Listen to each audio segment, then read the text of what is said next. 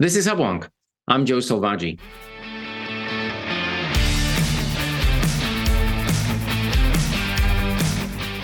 Welcome to Hubwonk, a podcast of Pioneer Institute, a think tank in Boston. With the benefit of hindsight, what should the nations of the world have done to minimize the deadly impact of COVID 19? While there is no opportunity to rerun history, the policy choices of other countries and their respective public health outcomes closely approximates a natural experiment that should provide some evidence. While most European nations followed China and Italy's lead of imposing comprehensive, extended lockdowns, Sweden, by contrast, chose a different path. Faced with the responsibility of optimizing public safety, Sweden chose to employ a pandemic plan developed over decades by the World Health Organization, which emphasized protecting the most vulnerable while keeping society as a whole up and running. While social distancing was encouraged and large gatherings limited, the choice to live as one pleased was left to its citizens. This resistance to mandates and faith in individuals earned Sweden global scorn from international leadership voices that characterized it as a pariah state, one which should serve as the world's cautionary tale, and which would likely result in a human disaster. But now in late 2023, with the benefit of more than three and a half years of pandemic data policymakers can examine whether their predictions and policy choices resulted in the real world outcomes they predicted. How did Sweden's COVID 19 mortality rate compare with their peer nations and the US? And what should policymakers learn from this global experiment to better prepare the countries of the world for future pandemics?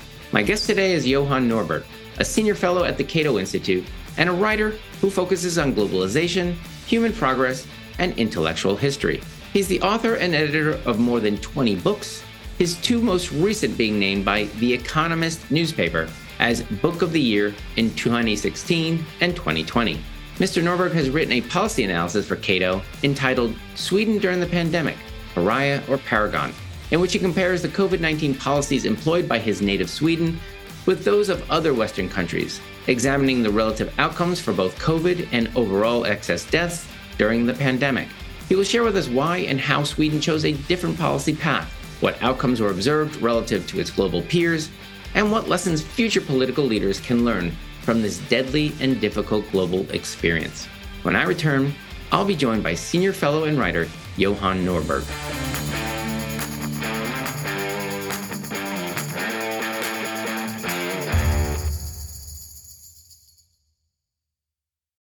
Okay, we're back. This is Hubwonk. I'm Joe Selvaggi, and I'm now pleased to be joined by author and editor of more than 30 books, and also the recent policy analysis piece entitled Sweden During the Pandemic Pariah or Paragon, Johan Norberg. Thank you for joining me on Hubwonk, Johan. Thanks for the invitation. Well, uh, before we dive into uh, your fascinating piece talking about uh, Sweden's uh, success or lack of success uh, in um, during the pandemic with its policies, uh, we all had a life before uh, COVID. What were you doing uh, just before, let's say, February, March 2020? Uh, tell us about yourself. Well, actually, I was professionally doing quite similar things to what uh, I'm, I'm, doing now uh, writing my books doing my lectures and uh, doing documentary films for american public television but of course, that entailed lots of traveling around the world, lots of travel. Uh, and that suddenly ended. I remember I must have been one of the last Europeans to enter America before the lockdowns, because uh, the first thing that happened was I came to my hotel room, watched Donald Trump, uh, president at the time, on CNN, saying that we don't want any more Europeans here. So we're now shutting down all air traffic to Europe. So it took me some time to get back, actually. What, oh, well, yeah. So you you experienced the uh, the excitement, if you will, uh, firsthand. So now we're more than three and a half years past uh, that uh, fateful time, and uh, uh, what what puzzles me about COVID and our policies is that. Um, with the wisdom of hindsight, we we tell ourselves that should be 2020. But I think there are a lot of people who explain policies in two ways. One is we had to do it in real time. We had to make policies in real time without knowing what was coming and knowing how bad the virus is. So we have that sort of um, analysis, but then we also have the analysis of saying, with the wisdom of hindsight, what should we have done better in the past? So I, I want to separate those two things, saying, okay, we didn't know everything at the time, but we certainly know more now. Uh, but let's start at the beginning. Um, Sweden had to. Uh, you, you mentioned Donald Trump and, imposing uh, restrictions here in, in the United States What was Sweden's culture? What institutions uh, did uh, Sweden have to help mitigate or reduce the effect of uh, COVID? Yeah, Sweden was an outlier when it come, came to the response uh, because uh, Sweden tried to uh, mitigate, uh, tried to flatten the curve, tried to make sure that people socially distanced, but tried to do it in a voluntary way based mostly on recommendations while keeping society at large open, as open as possible. So, workplaces, public transportation, schools, restaurants, hairdressers, and so on was open in Sweden. At the same time, authorities said that if it's possible for you to work from home, if it's possible for you to avoid public transportation, if it's possible to avoid meeting elder relatives, do it because now's the time to um, to worry. But that all so there was social distancing going on, but least it left some room for local knowledge, individual needs, and uh, especially then the economy and education was uh, left open. Well, so what uh, the rest of the world characterized Sweden as being sort of, as you say, an outlier, but uh, characterize it more as being somewhat reckless or irresponsible, and essentially letting uh, COVID uh, have its way. Um, you mentioned in your paper that it wasn't so much that you saw Sweden as an outlier as far as radical, taking a radically different approach, but rather one that was more recommended prior to the the pandemic by uh, uh, organizations such as the World, Health Organization. Uh, share with our listeners: Did Sweden see itself as rebels, or sort of conforming to the sort of the recommendations of the past? Yeah, that's a good question because in, in Sweden, when we listen to the public health authorities and, and international ones like the World Health Organizations, they said that in times of a pandemic, we'll try to keep normal life as normal as possible so that we don't wreck more things. We try to make sure that we get as little transmission of the disease, uh, of the virus, as possible, but we shouldn't uh, unnecessarily hurt the economy, schools, and, and, and things like that. So in Sweden, we had the sense that the rest of the world was engaging in a kind of a reckless experiment, and an unprecedented experiment at the time, because no one had ever tried to shut down societies to the extent that uh, happened during the pandemic. So you you know Sweden and its policymakers said we are we're following the, following the prudential course that has been recommended by the World Health Organization. Everybody else is taking a somewhat more radical approach. Uh, you, you mentioned um, uh, several times in your piece um, that the that Sweden state epidemiologist Anders Tegnell or Tegnell um, uh, his quotation, and you mentioned uh, being uh, borders being closed down. Uh, his quotation you you cite is uh, close down, lockdown, closing borders. Nothing has a, a, historical scientific basis, in my view. We have looked at a number of European Union countries to see whether they had published any analysis of the efforts of these measures before they were started, and we saw almost none. In other words, they looked for evidence that, say, border closings were effective and saw no evidence whatsoever, and therefore didn't do it. Yes, quite right. And when researchers looked at what other places did and the lockdowns that took place after first China and then Italy started to lock down societies was and tried to find a correlation. Did they do that because of the state of transmission in their society or the capacity of the healthcare system or anything like that? They couldn't find a correlation with anything except one thing.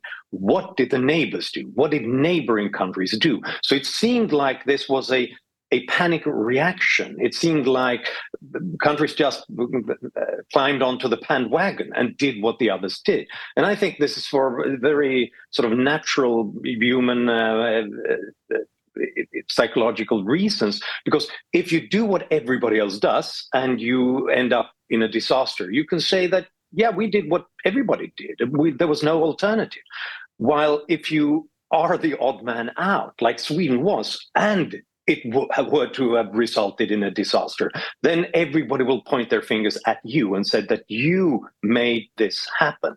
And that's why, even though in Sweden we thought that we were the one country that didn't throw out the manual and began to experiment with the response, it was difficult because the rest of the world were looking at us and saying that this is crazy, this is reckless, this is uh, a, way of sacrificing human lives. And it's difficult to um, for a person like Anders Tegnell to stand up to that and keep on arguing for the, the traditional way of responding. Well, I think you point to an important point. You, you, mentioned two things. One is essentially follow the crowd. It's better to follow the crowd uh, than be an outlier. Uh, again, you can always point to your neighbor and say, "I did what they did," and uh, you know what our mothers used to say: "If everyone jumped off a bridge, would you do it too?" Uh, essentially, countries effectively did that. Uh, is again, you're the expert in sort of Swedish policy. Is is that what you know? If you're to generalize, uh, the political pressure or the sort of uh, risk aversion is that what motivated other countries as you see to to go by a completely different playbook I think so because many countries were resistant, or public health authorities were resistant, or some politicians were resistant uh, to lockdowns originally. But then, when this pressure built up and country after country entered a lockdown, it was incredibly difficult to. Keep on and um, arguing that look we need a scientific basis to to do things like this sweden was one reason why sweden was different was that we have a, a, traditionally government authorities and agencies that are fairly independent. I mean, they are um, they're director general, they're bosses, they're appointed by governments, but then they have a set mandate and they're not replaced the moment the government is is replaced, which means that they have traditionally had some sort of independent role. Of course, they can be sacked, but that rarely happens. And this independent role meant that, and, and, and if I'm now trying to psychologize as well, why Sweden could stick to, to its guns. When the Swedish Public Health Authority said that, look, border closures, lockdowns, shutting down schools, that's crazy. That'll hurt us in the long run. Well, then politicians could feel safe and think that, yeah, we'll do what we traditionally do. We'll listen to the advice from the experts and the uh, expert agencies, and that, because if that would have turned out to be a disaster, they could have blamed them rather than thinking that uh, them being blamed themselves. So perhaps there was some some of that in, in Sweden too. Well, I applaud the uh, the courage. Uh, I'm going to now quote another person from uh, your your prime minister. Uh, is it Löfven, uh, Stefan Löfven? Uh, he sounds like he's channeling James Madison here, you know, a hero of our show. I'll quote: we will never be able to legislate about everything. We will never be able to ban all harmful behavior. Now it is actually a matter more a matter of common sense. There's an individual responsibility, and every individual has to take responsibility responsibility for themselves, for their fellow people, and their country. Uh, that is pretty courageous and uh, something that uh, uh you know position I admire. Um, but before we get too carried away, there were some uh, restrictions imposed. Uh, share with our listeners who, who, what what actually was mandated, if anything. Oh yeah, for sure there were. Let me just say, you didn't hear things like that. Uh, what Le said uh, at the time in many other places. And one interesting thing is that he's a social democrat. It was a social democratic government in Sweden at the time, and that tells you something about how Sweden is uh, kind of, of different uh, from and, and, Swedish social democrats are are different from from other kinds of, of uh, socialists. So uh, yes, there were some restrictions in Sweden. Um, it's um, it banned private visit, visits to elderly care homes to try to reduce the transmission in uh, nursing homes. Bars and restaurants were open, but they were ordered to offer table service only. Uh, and the space between tables had to be increased so you couldn't be standing and drinking in a pub like you used to. The the most restrictive um, regulation in Sweden was that public events were limited to no more than 50 participants in March 2020. Uh, so this includes public events, theaters, cinemas, uh, lectures, uh, concerts, sporting events, and, and, things like that. Not workplaces, shopping centers and private gatherings, but and but yet it's still it's a very restrictive one. And in November 2020, this limit was reduced to eight people. So life wasn't normal in in Sweden. Um, but apart from this, you know, workplaces, offices, factories, schools, public transportation, restaurants, bars were still open in Sweden. So uh, it looked different from what it did in other places. So our, our podcast is uh, acknowledged that some uh, some restrictions are of course appropriate. We uh, discuss often the risk stratification. That is, COVID was a very uh, special disease insofar as it was virtually harmless to young people and very very deadly to uh, much older people. Did um, did Sweden use that sort of knowledge to target and protect or isolate um, elderly homes and those people who are you know, statistically much more vulnerable than the general population. Yes, this seems to be one lesson that um, they they learned quickly that uh, try to keep society open, but protect the old and those who have um, various forms of uh, conditions that made them particularly vulnerable. And this includes then uh, elderly care homes, nursing homes, and, and trying to protect them. Um, but it also means that uh, children weren't very susceptible to the disease, and they uh, didn't seem to, uh, with the data at the time, to spread the disease much. So let's not try to stop their events. Let's make sure that they keep on going to, to school as usual. Uh, and now afterwards, when we look at uh, what's uh, what's happened, I, I, think everyone in Sweden and, and, around the world are quite happy about this decision to keep schools open. Uh, on the other hand, it seems like we didn't succeed to protect elderly care homes as much as we would have wanted. And one reason is that we got the transmission, we got the virus so early that uh, we didn't really know what was going on, even before any country started to think about um, limiting visits to nursing homes or or much less lockdowns. Indeed, you uh, you you got it. Uh, I think it was those uh, students who traveled to Italy early uh, had the unfortunate uh, um, result of of having bringing COVID back to Sweden very very early in the pandemic. Um, I'm imagining a parallel universe where uh, someone like me, or someone like you, or someone like who leads Sweden was leading the U.S. or or Massachusetts, and saying, "Look, let's leave it to the people to decide how they impose their own restrictions." You must have had critics. I imagine in that parallel universe, I would have had critics and said, "You know, are you indifferent to the suffering? Are you indifferent to the death? You know, how?" Uh, you know, certainly in Sweden, somebody was saying, "Let's lock the place down." What? What? Did that happen? Oh, yes, we had a very fierce debate, and uh, lots of people and newspapers uh, argued for more lockdowns in, in Sweden as well um, because it, it is a difficult argument to make. Always, when there is a crisis, you always have this tendency to say, "Let's focus all, devote all our resources and everything we can at this one problem." But then, cooler minds um, prevailed when they said, "Yeah, but if we do that, there's always a cost-benefit analysis that has to be made. If we do that, we'll wreck other things in other places, and we'll hurt workers, we'll hurt uh, families, we will hurt school children, and and so on. So perhaps we can make sure that we have this social distancing voluntary, uh, voluntarily. Um, and so there was a debate about this, but you can see in polls that this Swedish strategy was quite popular throughout. So somewhere between 50 and 60% supported the policy throughout uh, while no more than around 20% said that they wanted more uh, lockdowns on Swedish society. And you could also see that when it comes to uh, the politicians, to the political parties. No one saw a, a possibility of, of, gaining votes by being of the pro lockdown party. We had a right wing populist party in Sweden who argued for school, school closures and for sacking Anders Tegnell, who was sort of the, uh, the figurehead of, of, of the policy. But even they began to sort of climb down when they saw that Swedes in general were in favor of this openness.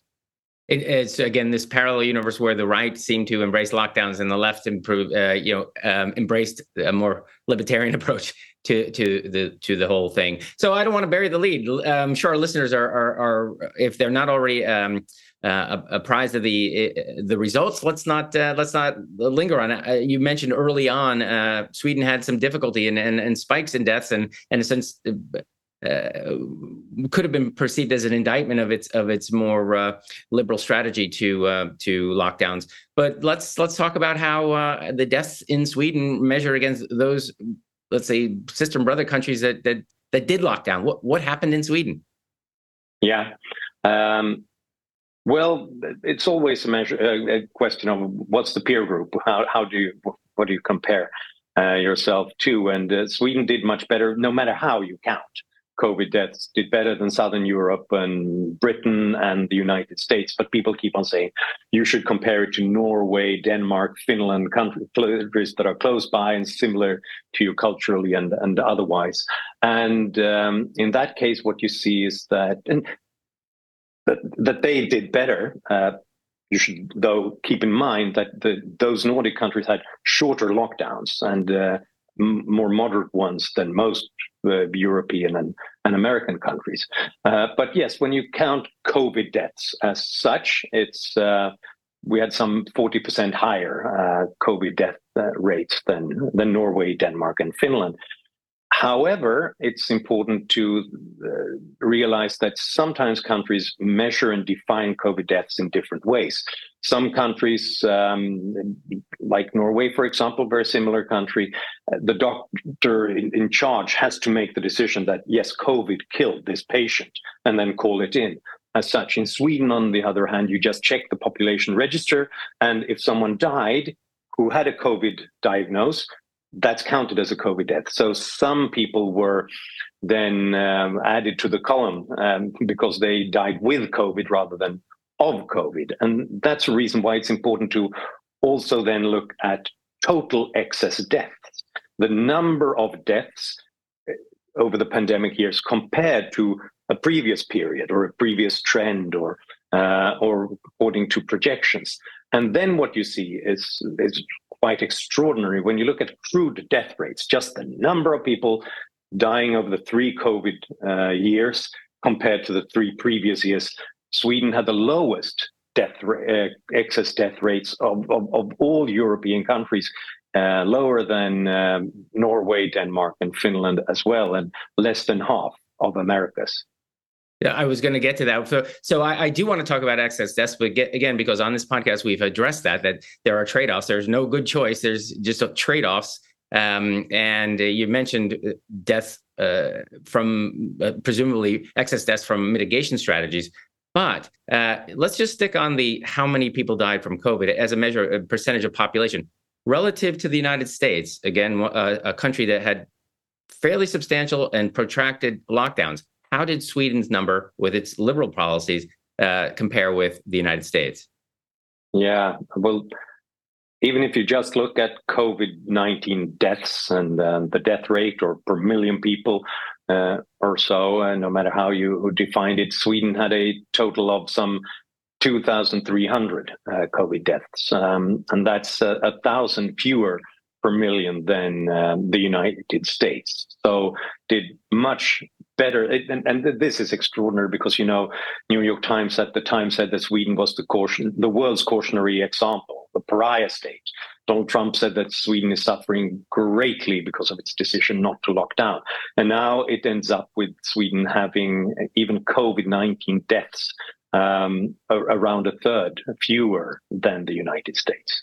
So you alluded to your peers, and I assume Nordic countries. We all have our sort of image of Sweden as being, you know, Vikings and healthy and uh, driving Volvos and going shopping at IKEA. Um, is there something uh, that scientists have pointed to within Sweden that makes it that would, you know, explain why would it have half the death rate that the United States? Uh, is there something unique about Sweden and its health? Yes, and when it comes to excess death rates over the three pandemic years, Sweden had less than half of the excess death rate uh, in the United States. And uh, well, I think there are some things to be said for that. Swedes are generally a, a bit healthier. We have less obesity, diabetes, and, and uh, some conditions like that, um, which is actually one reason why Sweden, it would have been silly perhaps for Sweden to to lock down with all the uh, effects that entails as well. Uh, on the other hand, Sweden does not have a Swedes do not have a much better uh, health than I don't know the, the Dutch, the Belgians, and the um, the, the Swiss and uh, other Europeans, and uh, so it's not the only thing that's important in this comparison. So we've um, uh, I, I, didn't want to postpone the concept of of um, uh, deaths, excess deaths, and you know, for our listeners who aren't familiar with these concepts, uh, the the measure of excess death is sort of saying all deaths, all reasons for death. It could be you know falling out a window, but you measure, let's say, expected statistical expected deaths based on a, a set of years, three years perhaps, and you say, given all of the things keeping them um, the same. This is how many deaths we'd expect in the next three years. When you compare the deaths of uh, during COVID and you subtract out those deaths attributed to COVID, you subtract them out, you still see substantial numbers of excess deaths in the United States. We've talked about this on the show. You didn't see that in Sweden. Um, so, say more about why you speculate, uh, let's say, not having lockdowns would cause fewer excess deaths. Yeah, no, it, it is extraordinary. Less than half of America's and the average European excess death rate in, in Sweden. And let me just be clear you can adjust these numbers in different ways according to age structure, um, depending on which years you compare them to. And according to some of these methods, uh, Denmark beat Sweden to, to first place. In some, Norway beat Sweden as well. Uh, but we're far below Finland and far below the European average and the um, and the American death uh, excess death rate. So something is definitely going on, and that suggests to me that Swedes did adapt to the pandemic, uh, try to uh, reduce um, uh, social, try to increase social distancing and try to avoid spreading the virus, but in a voluntary way, which always left everybody with this exit door. You have the possibility of meeting people you have to meet, go to the job you have to do. And in a, in a bizarre, ironic uh, twist, perhaps that made it possible for us to be careful in a longer, over a longer period than others who faced this very harsh lockdown, which you couldn't be sustained for a very long time. And then you just sort of go crazy and go out and party instead. Um, but there are other reasons, of course, that could explain why Sweden has a lower total excess death rates. And, and this will keep researchers busy for a long time. There's lots of data to, to look for. But it seems like Sweden has been doing much better than other, other countries when you look at things like suicide, mental illness, domestic abuse, violence, um, different con, uh, different um, problems that might be related to living under uh, a much more stress, being uh, forced into house arrest with with someone um, you have problems living with, and and and, uh, and with all the loneliness, all the um, harsh conditions that people went through during lockdowns. That takes a heavy toll on people.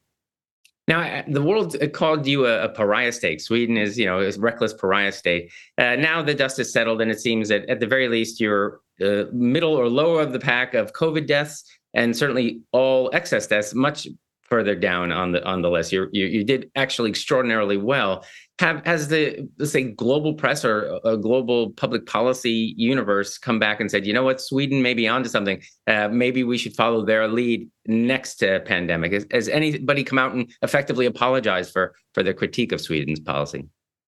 That would be something, wouldn't it? It's it's a it's very peculiar because you know according to media analysts, the world's media has never before reported as much about Sweden as it did in 2020. And there was uh, almost a consensus that Sweden was uh, heading for disaster. Um, and then suddenly they all went quiet. There has been remarkably little follow up on what re- what really happened in Sweden afterwards, and that to me says that people have a um, sort of they have a dog in the fight. They sort of they don't want to revisit their predictions, um, and but that is very concerning to me because I mean it's okay to make mistakes. We all make mistakes. Uh, and that's how we make progress in the future. If we learn from those mistakes, if we look at the data and we try to realize why uh, we we made the wrong turn, then we'll go somewhere else in the future. But when things have been so politicized, as this whole response to the pandemic has been, few people want to revisit it and look at why um, why they were wrong. And I think that's deeply, deeply problematic. But because it suggests that if you're if you're that intellectually arrogant, you will keep on making mistakes. Indeed, doomed to repeat uh, the future. So we're getting close to our time, the end of our time together. I want to read from uh, nearly the last paragraph of your piece and encourage others to read it. It's it's uh, Cato Institute's policy analysis: Sweden during the pandemic, pariah or paragon. I, this final uh, or next to final uh, paragraph really stood out for me. I'll quote you. I'll say it seems likely that Sweden did much better than other countries in terms of the economy, education, mental health, and domestic abuse and still came away from the pandemic with fewer excess deaths than in almost any other European country and less than half that of the United States, the country where both the president and majority newspapers repeatedly use Sweden as a cautionary tale. The conclusion is uncomfortable for other governments. It was not Sweden that engaged in a reckless, unprecedented pandemic experiment, but the rest of the world. This experiment did not turn out well compared to the one country that did not throw out the manual. Millions of people were deprived of their freedoms without a discernible benefit to public health. Wow. I hope uh, you know that makes everyone the hair on everyone's back of their head stand up because you are essentially a natural experiment for what would have happened if we trusted individuals to exercise caution in the way they saw fit. Uh, I'll give you the last word. I, would like to say, well, if you were king for a day, or if you had, uh, you know, you had the podium and you could uh, give uh, some advice to the world about uh, how we might encounter the next uh, and deal with the next pandemic, what would you say? Well, I think in, in that case, it follows straight from what you just quoted. I think I wouldn't underestimate people next time around. I wouldn't treat them like children who had to be to be bossed around or even in some countries sort of surveilled with drones uh, uh, uh, to make sure that they they follow the rules. Um, because when you do you turn people into your enemies and you politicize issues and people will be angry and frustrated and they won't pay much attention to what you're saying in the future. If you're honest with people give them the data and tell them recommend that they behave in a way that will reduce transmissions of viruses or uh, any kind of microorganism. I think we can trust people to make the right decisions more often than not because they want to protect themselves and their loved ones and society. And at least that's what the Swedish um, uh, the Swedish model suggests. And uh, again, as you say, uh, the reward for politicians who have that courage in the long run was that uh, they are rewarded the ballot box. They, their their confidence is is is is enhanced. I think w- one of the casualties of this pandemic was the pu- the loss of trust in public institutions from political leaders, of course, uh, but also our public health uh, institutions. They're still recommending uh, suggested lockdowns. Uh, now going into another wave in, into the into uh, the winter. Um, do you see the death of uh, faith in public institutions uh, in Sweden, or, or uh, you know, going forward, do you see that uh, this has enhanced their confidence in in, in trusting people? Well, I think this is really an argument for the Swedish way. Sweden is one of few countries where the public health authorities actually came out of the pandemic with greater trust than they had before the pandemic and I think it's, I mean, this is um, almost a rhetorical question, but where do you think, in which country will people listen when they get the information, when they get the recommendations the next time around on how to behave to protect themselves and their loved ones? I think Swedes will are going to listen because they were treated more like adults by the uh, authorities and by the government. While in places like America, they were not. I think there's so much hostility. It has been politicized to such a drastic extent that it might just be that uh, they've um, cut off um, the, the branch, the tree uh, that they that they depend on themselves. Well, I, I, appreciate you coming and speaking uh, truth to uh, to history, to power, to everything. To you know, you, you can um, you can believe uh, what you want. But uh, I think ultimately Sweden demonstrated uh, with its policies um, a different way, and ultimately with the wisdom of hindsight. Now that we have three and a half years of of hindsight, uh, Sweden got it about right. So thank you very much, Johan, for joining me on the podcast today. You're a great asset for Hubwonk. I, I really appreciate your time and the work you do uh, in your analysis. Thank you. Thank you very much. My pleasure. This has been another episode of Hubwonk. If you enjoyed today's show, there are several ways to support Hubwonk and Pioneer Institute. It would be easier for you and better for us if you subscribe to Hubwonk on your iTunes podcatcher. It would make it easier for others to find Hubwonk if you offer a five star rating and a favorable review. We're grateful if you share Hubwonk with friends. If you have ideas or comments or suggestions for me about this or future episode topics, you're welcome to email me at hubwonk at pioneerinstitute.org. Please join me next week for a new episode of Hubwonk.